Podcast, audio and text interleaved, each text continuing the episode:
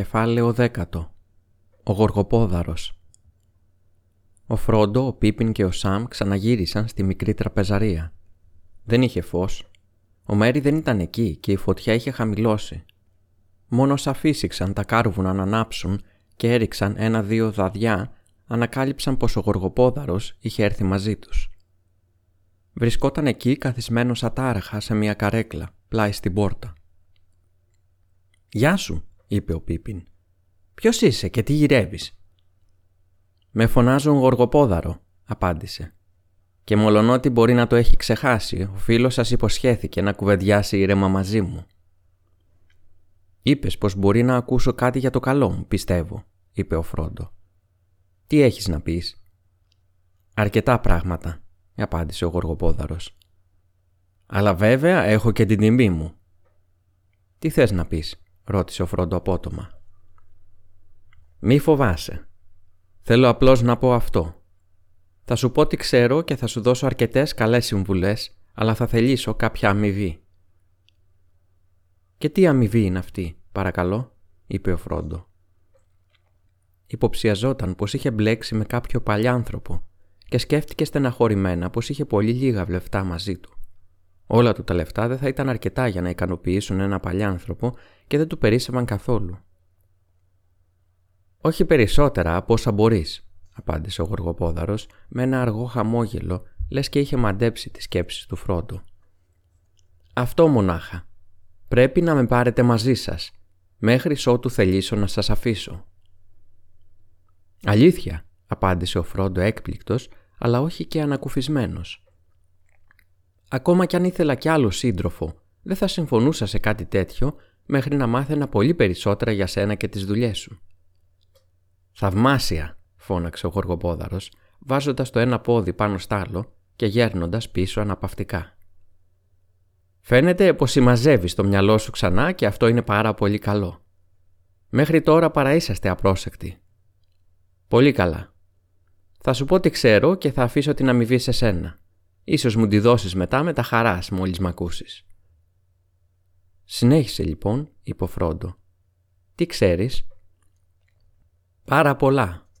Πάρα πολλά σκοτεινά πράγματα, είπε ο Γοργοπόδαρος κυθροπά. Μα όσο για τη δική σου δουλειά, σηκώθηκε και πήγε στην πόρτα, την άνοιξε γρήγορα και κοίταξε έξω, έπειτα την έκλεισε απαλά και ξανακάθισε.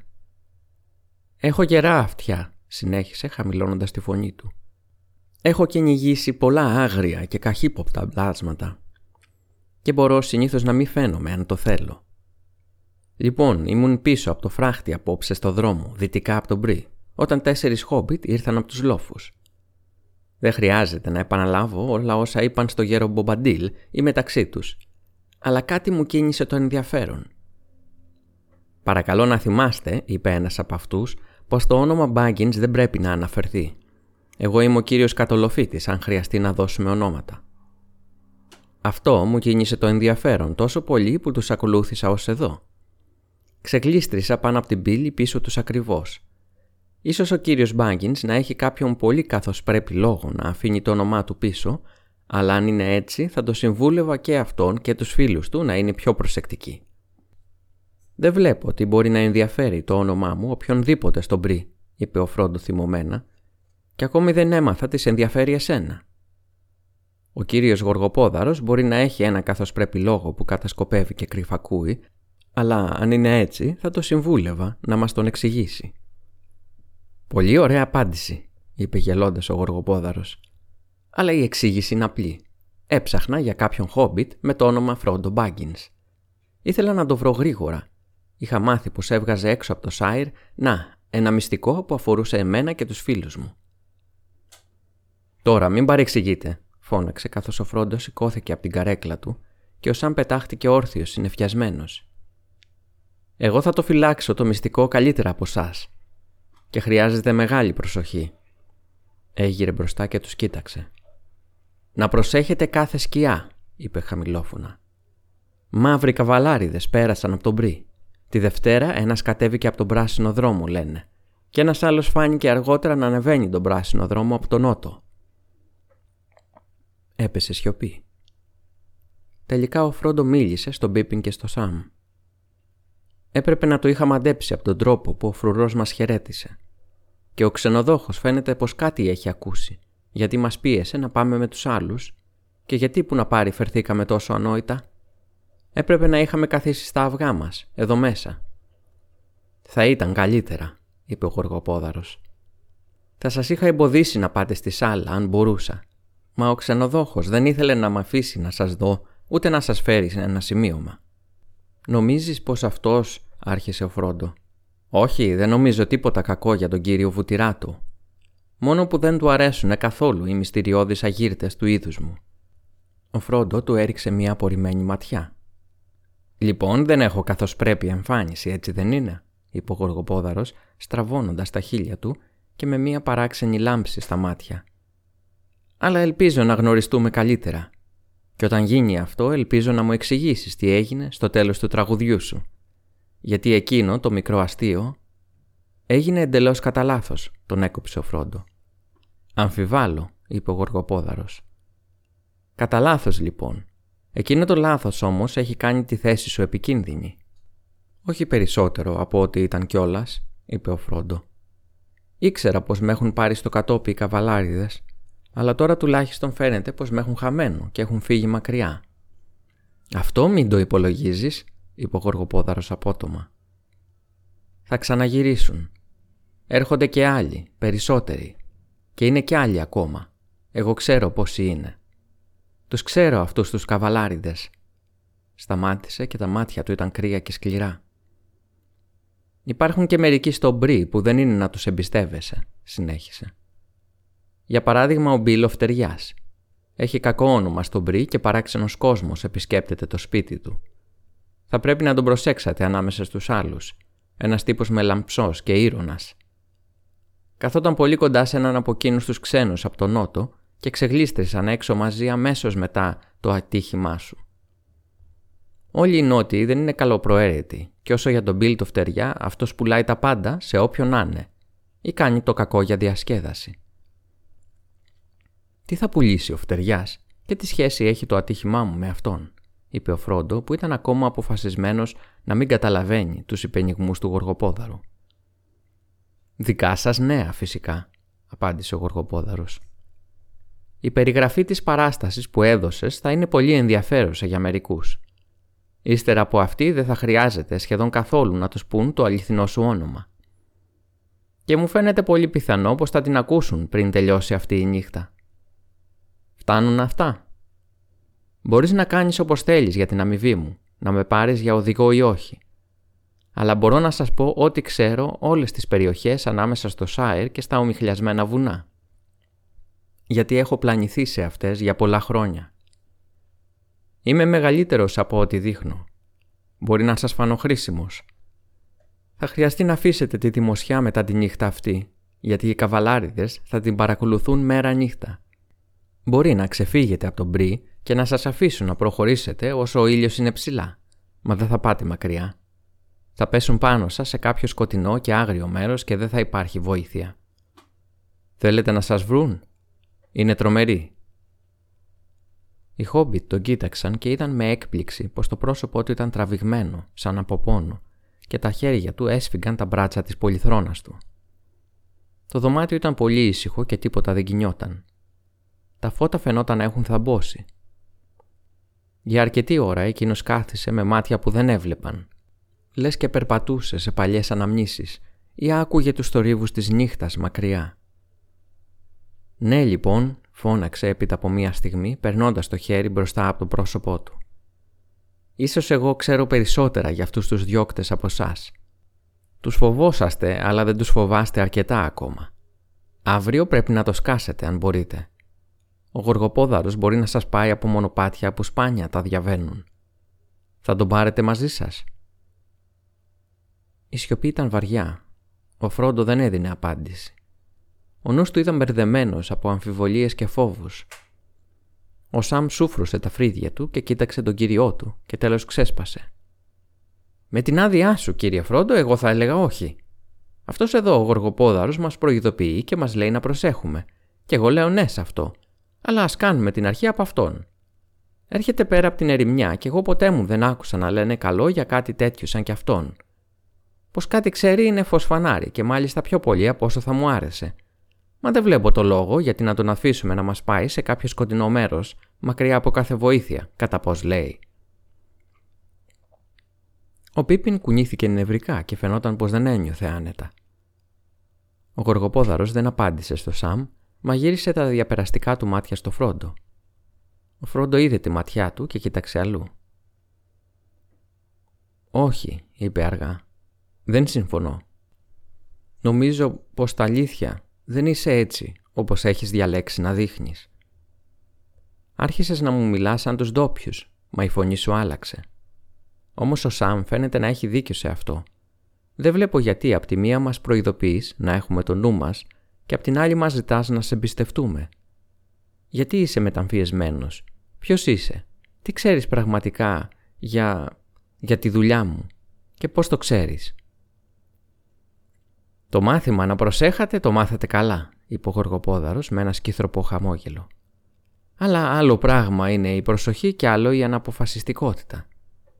Δεν θα φτάσετε ποτέ στο σχιστό λαγκάδι τώρα μόνοι σας και το μόνο που σας μένει είναι να με εμπιστευτείτε. Πρέπει να αποφασίσετε. Θα απαντήσω σε μερικές από τις ερωτήσεις σας αν αυτό θα σας βοηθήσει. Αλλά γιατί να πιστέψετε την ιστορία μου αν δεν με εμπιστεύεστε κιόλας; Όμως ακούστε την. Εκείνη τη στιγμή άκουσαν ένα χτύπημα στην πόρτα. Ο κύριος Βουτυράτος είχε φτάσει με τα κεριά και πίσω του ο Νόμπ με κουβάδεζε στο νερό. Ο γοργοπόδαρος τραβήχτηκε σε μια σκοτεινή γωνιά. «Ήρθα να σας πω καληνύχτα», είπε ο ξενοδόχος ακουμπώντας τα κεριά στο τραπέζι. «Νόμπ πήγαινε το νερό στα δωμάτια». Μπήκε μέσα και έκλεισε την πόρτα. «Το πράγμα έχει έτσι», άρχισε διστάζοντας και δείχνοντας ανήσυχος. «Αν έχω κάνει τίποτα κακό, λυπάμαι στα αλήθεια. Μα το ένα σε κάνει και ξεχνάς το άλλο. Πρέπει να το παραδεχτείτε κι εγώ έχω ένα σωρό πράγματα στο κεφάλι μου. Μα πρώτα ένα και ύστερα άλλο ένα του τη βδομάδα μου σκούντισαν το μνημονικό, όπως λένε, και φαντάζομαι να μην είναι πολύ αργά. Βλέπετε μου είπα να έχω το νου μου για χόμπιτ από το Σάιρ και ιδιαίτερα και για κάποιον με το όνομα Μπάγκινς. «Και τι σχέση έχει αυτό με μένα» ρώτησε ο Φρόντο. Α, αυτό το ξέρεις καλύτερα του λόγου σου, είπε ο ξενοδόχος με νόημα.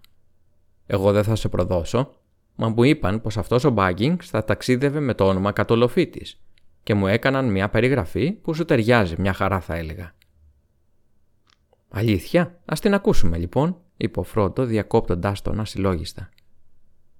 Ένας χοντρούλης μικρός τύπος με κόκκινα μάγουλα, είπε ο βουτυράτο πολύ σοβαρά. Ο Πίπιν χαχάνισε, αλλά ο Σαμ φάνηκε να αγανακτεί. Αυτό όμως δεν θα σε βοηθήσει πολύ, γιατί μπορείς να το πεις για τους περισσότερους χόμπιτ, μπυρόχορτε, μου είπε αυτός, συνέχισε ο κύριος Βουτυράτος, ρίχνοντας μία ματιά στον Πίπιν. Αυτός όμως είναι ψηλότερος από πολλούς και πιο ξανθός από τους περισσότερους. Και έχει και ένα λακάκι στο πηγούνι του. Πεταχτούλης με μάτια ζωηρά. Με το συμπάθειο, μα εκείνος το είπε, όχι εγώ. Εκείνος το είπε. Και ποιος ήταν αυτός, ρώτησε ο Φρόντο ανυπόμονα. Α, εκείνος ήταν ο Γκάνταλφ, αν ξέρεις ποιον λέω. Λένε πως είναι μάγος, αλλά είναι καλός μου φίλος, έτσι κι αλλιώς. Μα τώρα δεν ξέρω τι θα μου πεις αν τον ξαναδώ.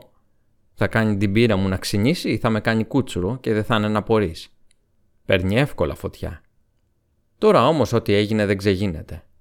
Λοιπόν, τι έκανες, τον ρώτησε ο Φρόντο, που είχε αρχίσει να ανυπομονεί με το αργό ξετύλιγμα που έκαναν οι σκέψεις του βουτυρά του. Πού ήμουνα, έκανε ο ξενοδόχος σταματώντας και χτυπώντας τα δάχτυλά του. Α, ναι, ο Γερογκάνταλφ. Πάνε τρεις μήνες τώρα που μπήκε στην κάμαρά μου δίχως να χτυπήσει. Μπυρόχορτε, μου λέει, φεύγω το πρωί. Θα μου κάνεις μια χάρη. Δεν έχεις παρά να μου την πεις, είπα. Βιάζομαι, είπε, και δεν έχω καιρό, μα θέλω να πάει ένα μήνυμα στο Σάιρ. Έχεις κανέναν που μπορείς να το στείλεις και να είσαι σίγουρος πως θα πάει; Μπορώ να βρω κάποιον, είπα. Αύριο μπορεί και μεθαύριο. Κάν το αύριο, λέει, και ύστερα μου έδωσε ένα γράμμα. Η διεύθυνση είναι πολύ καθαρή, είπε ο κύριος Βουτυράτος, βγάζοντας ένα γράμμα μέσα από την τσέπη του και διαβάζοντας τη διεύθυνση αργά και περήφανα. Πολύ εκτιμούσε τη φήμη του σαν ανθρώπου των γραμμάτων. Κύριο Φρόντο Μπάγκινγκς, Μπαγ Εντ, Χόμπιτον, στο Σάιρ. Ένα γράμμα για μένα, από τον Γκάνταλφ, φώναξε ο Φρόντο. Α, είπε ο κύριος Βουτυράτος. Το σωστό σου όνομα δηλαδή είναι Μπάγκιν. Είναι, είπε ο Φρόντο. Και καλά θα κάνεις να μου δώσεις το γράμμα αμέσως και να μου εξηγήσεις γιατί δεν το στείλε. Αυτό ήρθες να μου πεις, φαντάζομαι, αν και άργησες να μπει στο θέμα. Ο καημένος ο κ. Βουτυράτο φάνηκε στεναχωρημένος. Έχεις δίκιο, κύριε, είπε, και ζητάω συγχώρεση. Μου κόβεται το αίμα σαν σκέφτομαι τι θα πει ο Γκάνταλφ αν γίνει κανένα κακό εξαιτίας μου. Μα δεν το βάστηξα σκοπίμω. Το βάλα στο χρηματοκιβώτιό μου. Μετά δεν έβρισκα κανέναν που να ήθελε να πάει στο Σάιρ άλλη μέρα, ούτε την παράλληλη. Και δεν μου περίσευε να στείλω κανέναν από τους δικούς μου. Και ύστερα με το ένα και με άλλο μου έφυγε από το μυαλό. Είμαι βλέπεις πνιγμένος στη δουλειά. Θα κάνω ό,τι περνάει από το χέρι μου για να διορθώσω τα πράγματα και αν είναι τίποτα που μπορώ να βοηθήσω δεν έχετε παρά να μου το πείτε. Γιατί χώρια από το γράμμα. Δεν υποσχέθηκα και λιγότερα στον Γκάνταλφ. Μπυρόχορτε μου λέει. Αυτός ο φίλος μου από το Σάιρ μπορεί σύντομα να περάσει από εδώ. Αυτός κι άλλος ένας. Θα λέει πως το λένε καλτολοφίτη. Το νου σου. Μα δεν χρειάζεται να κάνεις ερωτήσεις. Και αν δεν είμαι μαζί του, μπορεί να βρεθεί σε δυσκολίες και να χρειάζεται βοήθεια. Κάνε ό,τι μπορείς για αυτόν και θα σου χρωστάω ευγνωμοσύνη, μου είπε. Και να σας τώρα εδώ και οι δυσκολίες δεν φαίνονται να είναι μακριά. Τι θες να πεις, ρώτησε ο Φρόντο. Αυτοί οι μαύροι άνθρωποι, είπε ο ξενοδόχος χαμηλώνοντας τη φωνή του. Γυρεύουν τον Μπάγκινς. Και όσο αυτοί θέλουν το καλό σου, άλλο τόσο είμαι εγώ χόμπιτ. Ήταν τη Δευτέρα και όλοι οι σκύλοι άρχισαν να γαυγίζουν και οι χίνες να ξεφωνίζουν. Αφύσικο, είπα εγώ. Ο Νόμπ ήρθε και μου είπε πως δύο μαύροι άνθρωποι ήταν στην πόρτα και γύρευαν κάποιον χόμπιτ με το όνομα Μπάκιν. Οι τρίχες του Νόμπ είχαν σηκωθεί όρθιες. Είπα στους μαύρους να φύγουν και τους έκλεισα την πόρτα κατάμουτρα. Μα μαθαίνω πως ρωτάνε τα ίδια παντού, μέχρι το Άρτσετ. Και αυτός ο περιφερόμενος φύλακας, ο Γοργοπόδαρος, ρωτάει και αυτός. Προσπάθησε να μπει εδώ να σας δει πριν φάτε ακόμα μια μπουκιά. Ναι, σας λέω. Και βέβαια, είπε ο Γοργοπόδαρος ξαφνικά, βγαίνοντας στο φως, και πολλά δεν θα είχαν γίνει αν τον άφηνες να μπει μέσα, μπυρόχορτε. Ο ξενοδόχος πήδηξε από την έκπληξη. Εσύ, φώναξε. Εσύ πάντα ξεφυτρώνεις εκεί που δεν σε παίρνουν. Τι θες τώρα; Είναι εδώ με την άδειά μου, είπε ο Φρόντο. Ήρθε να μου προσφέρει τη βοήθειά του. Λοιπόν, εσύ μπορεί να ξέρεις τι κάνεις, είπε ο κύριος Βουτυράτος, κοιτάζοντας καχύποπτα το γοργοπόδαρο. Μα αν ήμουν στη θέση σου, δεν θα πιανα φιλία με ένα περιφερόμενο φύλακα. Τότε με ποιον θα πιανε φιλία, ρώτησε ο γοργοπόδαρος. Με έναν χοντρό ξενοδόχο που δεν ξεχνάει το όνομά του μόνο και μόνο γιατί ο κόσμος το φωνάζει όλη μέρα; Δεν μπορούν να μείνουν στο πόνι για πάντα και δεν μπορούν να πάνε σπίτι τους. Έχουν πολύ δρόμο μπροστά τους Μήπως θα πας εσύ μαζί τους να κρατήσεις μακριά τους μαύρους ανθρώπους; Εγώ να αφήσω τον πρι, ούτε για όλο το χρυσάφι του κόσμου, είπε ο κύριος Βουτυράτος, που φάνηκε στα αλήθεια να τρομάζει. Μα γιατί δεν μπορείς να καθίσεις εδώ ήσυχα για λίγο, κύριε Κατολοφίτη, τι είναι όλα αυτά τα, τα παράξενα που γίνονται; Τι γυρεύουν αυτοί οι μαύροι άνθρωποι και από πού έρχονται, θα ήθελα να ξέρω. Λυπάμαι που δεν μπορώ να τα εξηγήσω όλα, απάντησε ο Φρόντο. Είμαι κουρασμένος και πολύ ταραγμένος και είναι μεγάλη ιστορία. Μα αν σκοφεύει να με βοηθήσεις, πρέπει να σε προειδοποιήσω πως θα βρίσκεσαι σε κίνδυνο όσο εγώ θα είμαι σπίτι σου. Αυτοί οι μαύροι καβαλάριδες, δεν είμαι σίγουρος, μα νομίζω φοβάμαι πως έρχονται από. Έρχονται από τη Μόρντορ, είπε ο Γοργοπόδαρος χαμηλόφωνα. Απ' τη Μόρντορ, μπυρόχορτε, αν αυτό σου λέει κάτι. Όχι, τι πάθαμε, φώναξε ο κύριος Βουτυράτος χλωμιάζοντας. Το όνομα φαίνεται ξεκάθαρα πως του ήταν γνωστό. Αυτά είναι τα χειρότερα νέα που έχουν φτάσει στον Μπρι από όσα έχω ποτέ μου ακούσει. Ναι, είπε ο Φρόντο. Είσαι ακόμα πρόθυμος να με βοηθήσεις; Είμαι, είπε ο κύριος Φουτυράτος. Περισσότερο από ποτέ. Αν και εγώ δεν ξέρω τι μπορούν να κάνουν μερικοί σαν και εμένα, ενάντια... ενάντια... τράβλησε. Ενάντια στη σκιά από την Ανατολή, είπε ήρεμα ο Γοργοπόδαρος. Όχι και πολλά, μπυρόχορτε. Αλλά και το λίγο βοηθά. Μπορείς να αφήσεις τον κύριο Κατολοφίτη να μείνει εδώ απόψε ως κύριος Κατολοφίτης και μπορείς να ξεχάσεις το όνομα Μπάγκιν ώσπου να βρεθεί μακριά. Αυτό θα κάνω, είπε ο Βοτηράτος. Μα θα το μάθουν πως είναι εδώ χωρίς τη βοήθειά μου φοβάμαι. Είναι κρίμα που ο κύριος Μπάγκιν τράβηξε την προσοχή πάνω του απόψε για να μην πω τίποτα παραπάνω. Η ιστορία της αναχώρησης του Μπίλμπο είχε ξανακουστεί και παλιότερα στον Μπρι. Ακόμα και ο Νόμπ κάτι μαντεύει με το αργόστροφο κεφάλι του. Αλλά υπάρχουν άλλοι στον Μπρι που καταλαβαίνουν πιο γρήγορα από αυτόν. Λοιπόν, το μόνο που μπορούμε να ελπίζουμε είναι πως οι καβαλάριδες δεν θα επιστρέψουν ακόμα, είπε ο Φρόντο. «Κι εγώ το ίδιο», είπε ο Φουτυράτος. «Αλλά φαντάσματα ή όχι δεν θα μπουν στο πόνι τόσο εύκολα. Μη στεναχωριέσαι ως το πρωί. Ο Νόμπ δεν θα βγάλει άχνα. Κανένας μαύρος άνθρωπος δεν θα περάσει από την πόρτα μου όσο εγώ μπορώ να σταθώ στα πόδια μου. Εγώ και οι δικοί μου θα φυλάξουμε απόψε. Μα εσείς καλά θα κάνετε να κοιμηθείτε λιγάκι, αν μπορείτε. Πάντως πρέπει οπωσδήποτε να μας φωνάξει στα χαράματα, είπε ο Φρόντο. Πρέπει να φύγουμε όσο πιο νωρίς γίνεται. Πρωινό στις 6.30 παρακαλώ. Εντάξει, θα το φροντίσω εγώ, είπε ο ξενοδόχος. Καληνύχτα, κύριε Μπάγκινς, κατολοφίτη, θα έπρεπε να πω. Καληνύχτα τώρα, μα τι στην ευχή; Πού είναι ο κύριος Μπράντιμπακ; Δεν ξέρω, είπε ο Φρόντο με ξαφνική ανησυχία. Είχαν εντελώς ξεχάσει τον Μέρι και η ώρα ήταν περασμένη. Φοβάμαι πως είναι έξω.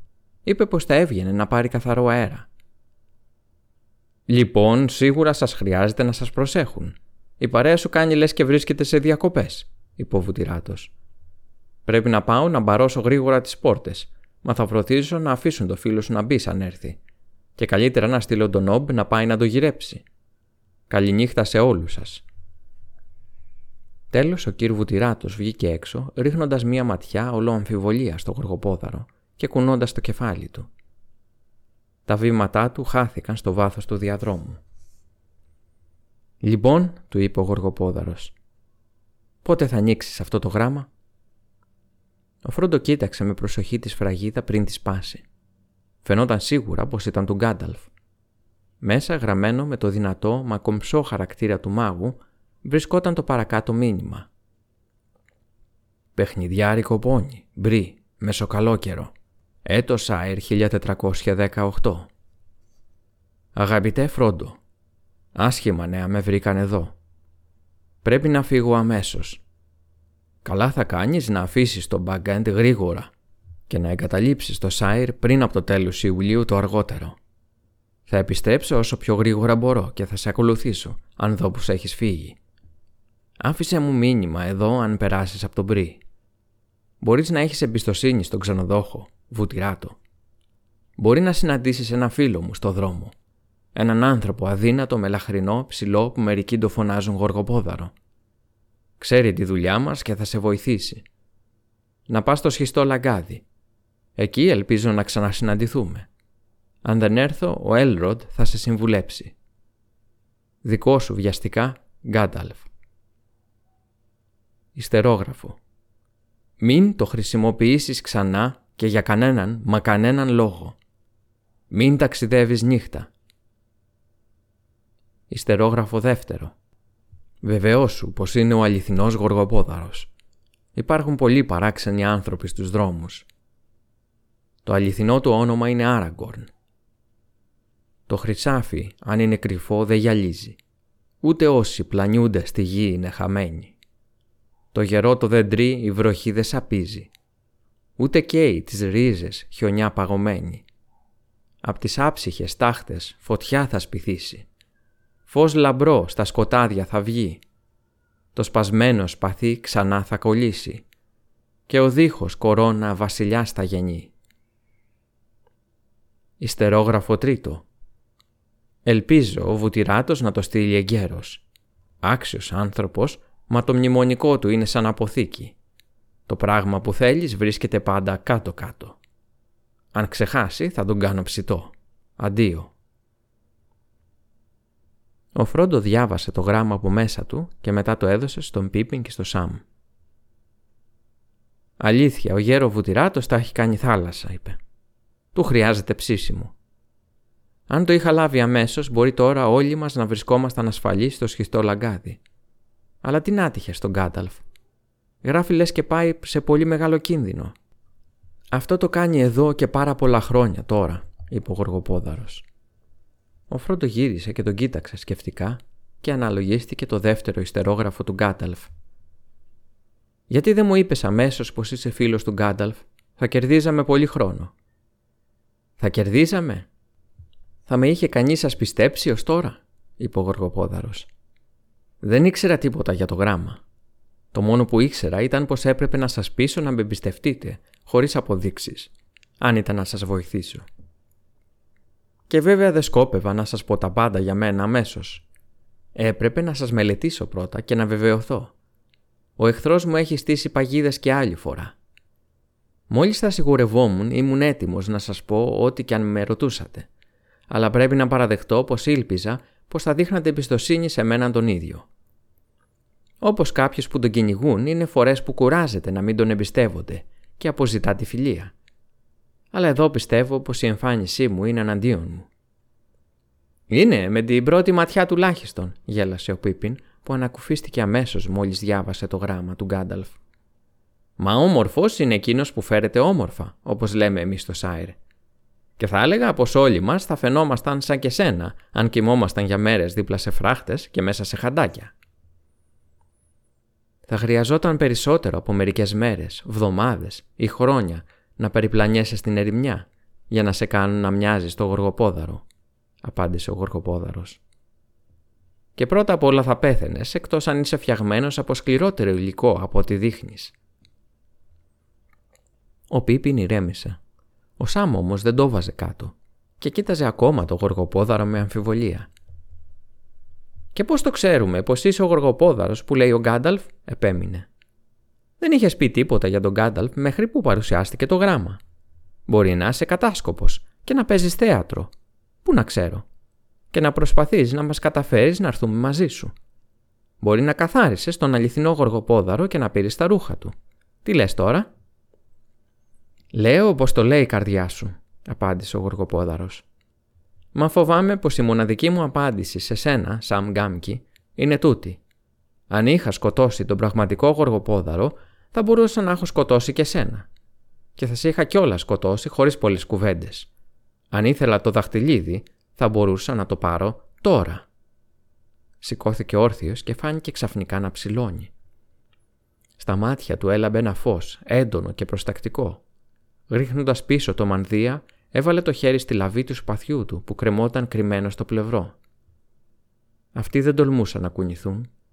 Ο Σαμ είχε γουρλώσει τα μάτια και τον κοίταζε άφωνος με το στόμα ανοιχτό.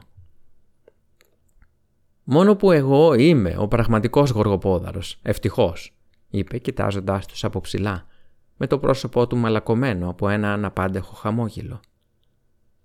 «Εγώ είμαι ο Άραγκορν, ο γιος του Άραθορν, και αν μπορώ με τη ζωή ή με το θάνατό μου να σας σώσω, θα το κάνω.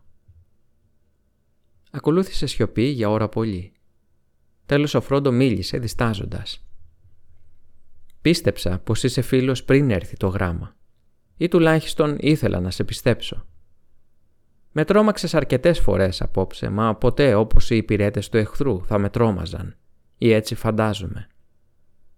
Νομίζω πως ένας δικός τους κατάσκοπος θα να, θα φαινόταν ωραιότερος, μα θα τον ένιωθα πιο απέσιο, αν με καταλαβαίνεις. «Σε καταλαβαίνω», είπε γελώντας ο γοργοπόδαρος. «Εγώ φαίνομαι απέσιος, μα με νιώθετε ωραίο. Το χρυσάφι, αν είναι κρυφό, δεν γυαλίζει, ούτε όσοι πλανιούνται στη γη είναι χαμένοι».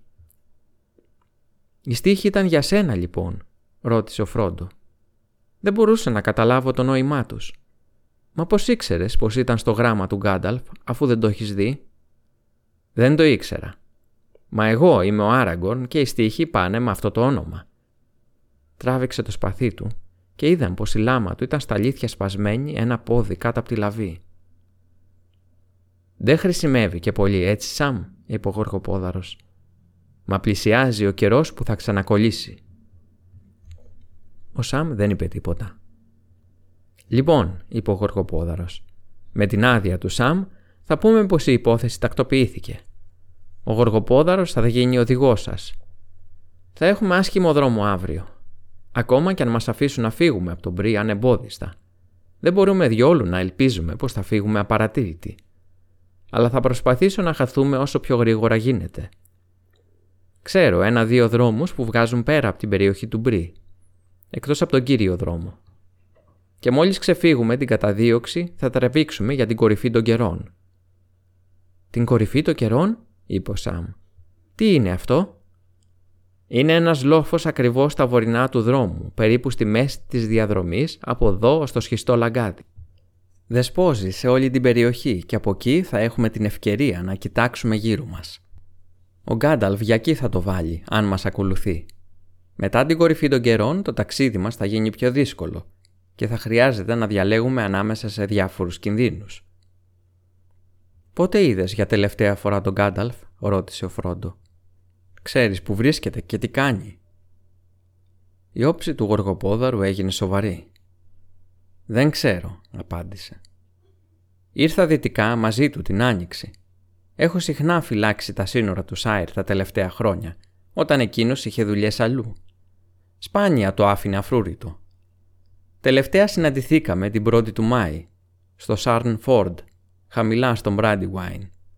Μου είπε πως η δουλειά του με σένα είχε πάει καλά και πως θα ξεκινούσες για το σχιστό λαγκάδι την τελευταία εβδομάδα του Σεπτέμβρη. Επειδή ήξερα πως βρισκόταν στο πλευρό σου, έφυγα για ένα δικό μου ταξίδι. Και αυτό δεν βγήκε σε καλό. Γιατί είναι φανερό πως έμαθε νέα και εγώ δεν ήμουν κοντά να το βοηθήσω. Ανησυχώ για πρώτη φορά από τότε που το γνωρίζω. Θα έπρεπε να είχε στείλει μηνύματα, ακόμα και αν δεν μπορούσε να έρθει ο ίδιος. Όταν γύρισα εδώ και πολλές μέρες έμαθα τα άσχημα νέα. Παντού είχαν απλωθεί τα νέα πως ο Γκάνταλφ δεν βρισκόταν πουθενά και πως οι καβαλάριδες είχαν κάνει την εμφάνισή τους. Αυτά μου τα είπαν τα ξωτικά του Γκίλτορ. Αργότερα μου είπαν πως είχατε ξεκινήσει. Μα δεν είχαν νέα πως φύγατε από το Μπάκλαντ. Φύλαγα τον ανατολικό δρόμο όλος ανησυχία. Νομίζεις πως οι μαύροι καβαλάριδες έχουν σχέση με, με την απουσία του Γκάνταλφ, θέλω να πω, ρώτησε ο Φρόντο. Δεν γνωρίζω τίποτα άλλο που θα μπορούσε να τον εμποδίσει εκτός από τον ίδιο τον εχθρό, είπε ο Γοργοπόδαρος. Μα μη χάνετε τις ελπίδες σας. Ο Γκάνταλφ είναι πιο μεγάλος από ό,τι ξέρετε εσείς στο Σάιρ. Κατά κανόνα εσείς μπορείτε μόνο να δείτε τα αστεία και τα παιχνίδια του. Μα αυτή εδώ η δική μας υπόθεση θα είναι το πιο μεγάλο του έργο. Ο Πίπιν χασμουρήθηκε. «Συγγνώμη», είπε, «μα είμαι ψόφιος από την κούραση. Με όλον τον κίνδυνο και την ανησυχία πρέπει να πάω για ύπνο. Αλλιώς θα κοιμηθώ εδώ που κάθομαι. Πού είναι αυτός ο ανόητος ο Μέρι, αυτό μας έλειπε τώρα να πρέπει να βγούμε στο σκοτάδι να το γυρεύουμε. Εκείνη τη στιγμή άκουσαν μία πόρτα να χτυπά. Ύστερα ακούστηκαν πόδια να τρέχουν στο διάδρομο. Ο Μέρι μπήκε μέσα ορμητικά με τον νόμπι στο κατόπι του. Έκλεισε την πόρτα βιαστικά και ακούμπησε πάνω της. Του είχε κοπεί η ανάσα. Τον κοίταξαν φοβισμένοι με γουρλωμένα μάτια για μία στιγμή. Ύστερα αυτός τους είπε λαχανιασμένα. «Τους είδα κύριε Φρόντο. Τους είδα, μαύροι καβαλάριδες». «Μαύροι καβαλάριδες» φώναξε ο Φρόντο. «Πού» «Εδώ στο χωριό». Έμεινα μέσα για καμιά ώρα. Μετά, επειδή δεν γυρνούσατε, βγήκα μια βόλτα. Είχα μόλις ξαναγυρίσει και στεκόμουν έξω από τον κύκλο που φωτίζει το φανάρι και κοίταζα τα αστέρια. Ξαφνικά ανατρίχιασα και ένιωσα πως κάτι απέσιος σερνόταν κοντά. Ήταν μια κάπως πιο σκοτεινή σκιά ανάμεσα στους ίσκιους, στο δρόμο απέναντι. Ακριβώς εκεί που τελείωνε το φως του φαναριού. Ξεγλίστρισε μακριά μέσα στο σκοτάδι, χωρίς θόρυβο. Άλογο δεν είχε. «Προς τα πού πήγε» το ρώτησε ο γοργοπόδαρος άξαφνα και απότομα. Ο Μέρι την άχτηκε βλέποντας τον ξένο για πρώτη φορά. «Συνέχισε», είπε ο Φρόντο. «Είναι φίλος του Γκάνταλφ. Θα σου εξηγήσω αργότερα». «Φάνηκε να πηγαίνει κατά το δρόμο, ανατολικά», συνέχισε ο Μέρι. Προσπάθησα να τον ακολουθήσω. Φυσικά εξαφανίστηκε σχεδόν αμέσως, μα εγώ έστριψα στη γωνία και πήγα μέχρι το τελευταίο σπίτι στο δρόμο. Ο Γοργοπόδαρος κοίταξε το Μέρι με θαυμασμό. Έχεις γενναία καρδιά, αλλά αυτό που έκανες ήταν ανόητο. Δεν ξέρω, είπε ο Μέρι. Δεν ήταν ούτε γενναίο ούτε ανόητο, νομίζω. Δεν μπορούσα σχεδόν να κάνω αλλιώς. Μου φαινόταν κάπως ότι με τραβούσαν. Όπως και να είναι, εγώ πήγα και ξαφνικά άκουσα φωνές κοντά στο φράχτη. Η μία μουρμούριζε και η άλλη ψιθύριζε ή μάλλον σφύριζε. Δεν μπορούσα να πιάσω κουβέντα από ό,τι λεγόταν. Δεν γλίστρισα πιο κοντά γιατί άρχισα να τρέμω ολόκληρος. Ύστερα ένιωσα τέτοια τρομάρα που γύρισα πίσω και ετοιμαζόμουν να το βάλω στα πόδια όταν κάτι ήρθε πίσω μου και εγώ έπεσα κάτω. Εγώ το βρήκα, κύριε, μπήκε στη μέση ο Νόμπ. Ο κύριο Βουτυράτος με έστειλε έξω με ένα φανάρι. Κατέβηκα στη δυτική πύλη και ύστερα γύρισα προς τη νότια πύλη. Ακριβώς στο σπίτι του Μπιλ του φτεριά, κοντά. Νόμισα πως είδα κάτι στο δρόμο. Δεν παίρνω όρκο, μα μου φάνηκε λες και δύο άνθρωποι έσκυβαν πάνω σε κάτι για να το σηκώσουν.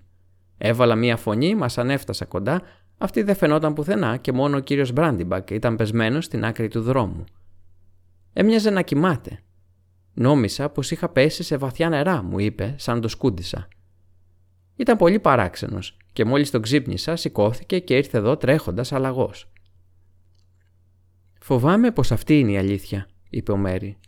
Αν και δεν θυμάμαι τι είπα. Είδα ένα απέσιο όνειρο που δεν μπορώ να το θυμηθώ. Έχασα την αυτοκυριαρχία μου. Δεν ξέρω τι με έπιασε. Εγώ ξέρω, είπε ο Γοργοπόδαρος. Η μαύρη ανάσα. Οι καβαλάριδες πρέπει να άφησαν τα άλογά τους έξω και να πέρασαν κρυφά την νότια πύλη. Τώρα θα ξέρουν όλα τα νέα, μια και επισκέφτηκαν τον πύλη φτεριά. Είναι πιθανό πως και εκείνος ο νότιος ήταν κατάσκοπος. Κάτι μπορεί να γίνει τη νύχτα πριν φύγουμε από τον Μπρι. Τι θα γίνει, είπε ο Μέρι. Θα επιτεθούν στο πανδοχείο; Όχι, δεν νομίζω, είπε ο Γοργοπόδαρος. Δεν είναι όλοι εδώ ακόμα. Και οπωσδήποτε δεν είναι αυτός ο τρόπος τους.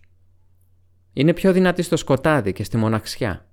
Δεν θα επιτεθούν ανοιχτά σε ένα σπίτι που υπάρχουν φώτα και κόσμος πολλής. Όχι εκτός και αν απελπιστούν. Πράγμα που δεν συμβαίνει όμως όσες οι αμέτρητες λεύγες του Ερίαντορ βρίσκονται ακόμα μπροστά μας. Αλλά η δύναμή τους βρίσκεται στο φόβο. Και μερικούς στον Μπρι τους έχουν κιόλας βάλει στο χέρι. Θα αναγκάσουν αυτούς τους άθλιους να κάνουν κάτι κακό. Τον φτεριά, μερικούς από τους ξένους και ίσως το φύλακα της πύλης. Κουβέντιαζαν με το χάρι στη δυτική πύλη τη Δευτέρα. Τους παρακολούθησα. Μόλις τον άφησαν, αυτός είχε πανιάσει και έτρεμε. Φαίνεται πως έχουμε εχθρούς παντού γύρω μας, είπε ο Φρόντο. Τι θα κάνουμε; Θα μείνετε εδώ και δεν θα πάτε στα δωμάτια σας.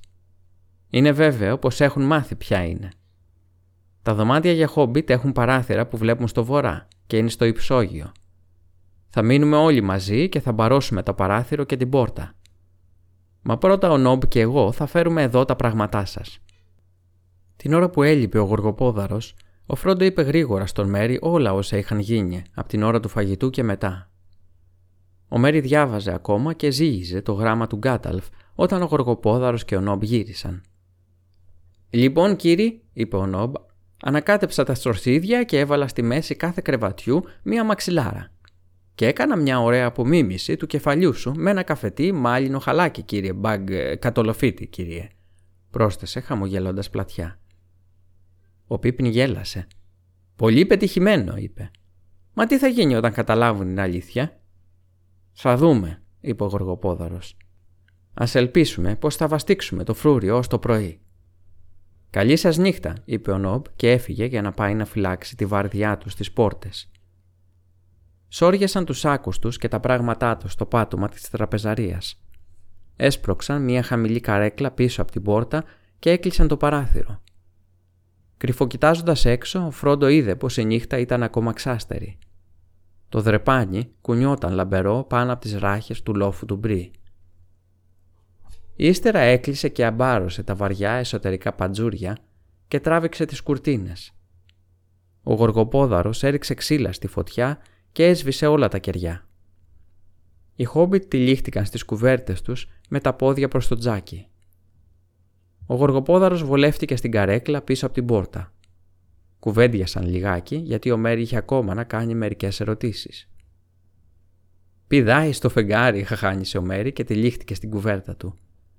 Πολύ γελίο από μέρους σου, Φρόντο, αλλά θα ήθελα να ήμουν εκεί να το βλέπα. Οι αξιότιμοι κύριοι του Μπρι θα του κουβεντιάζουν για εκατό χρόνια. Το ελπίζω, είπε ο Γοργοπόδαρος. Μετά όλοι σώπασαν και ένας-ένας οι χόμπιτ αποκοιμήθηκαν.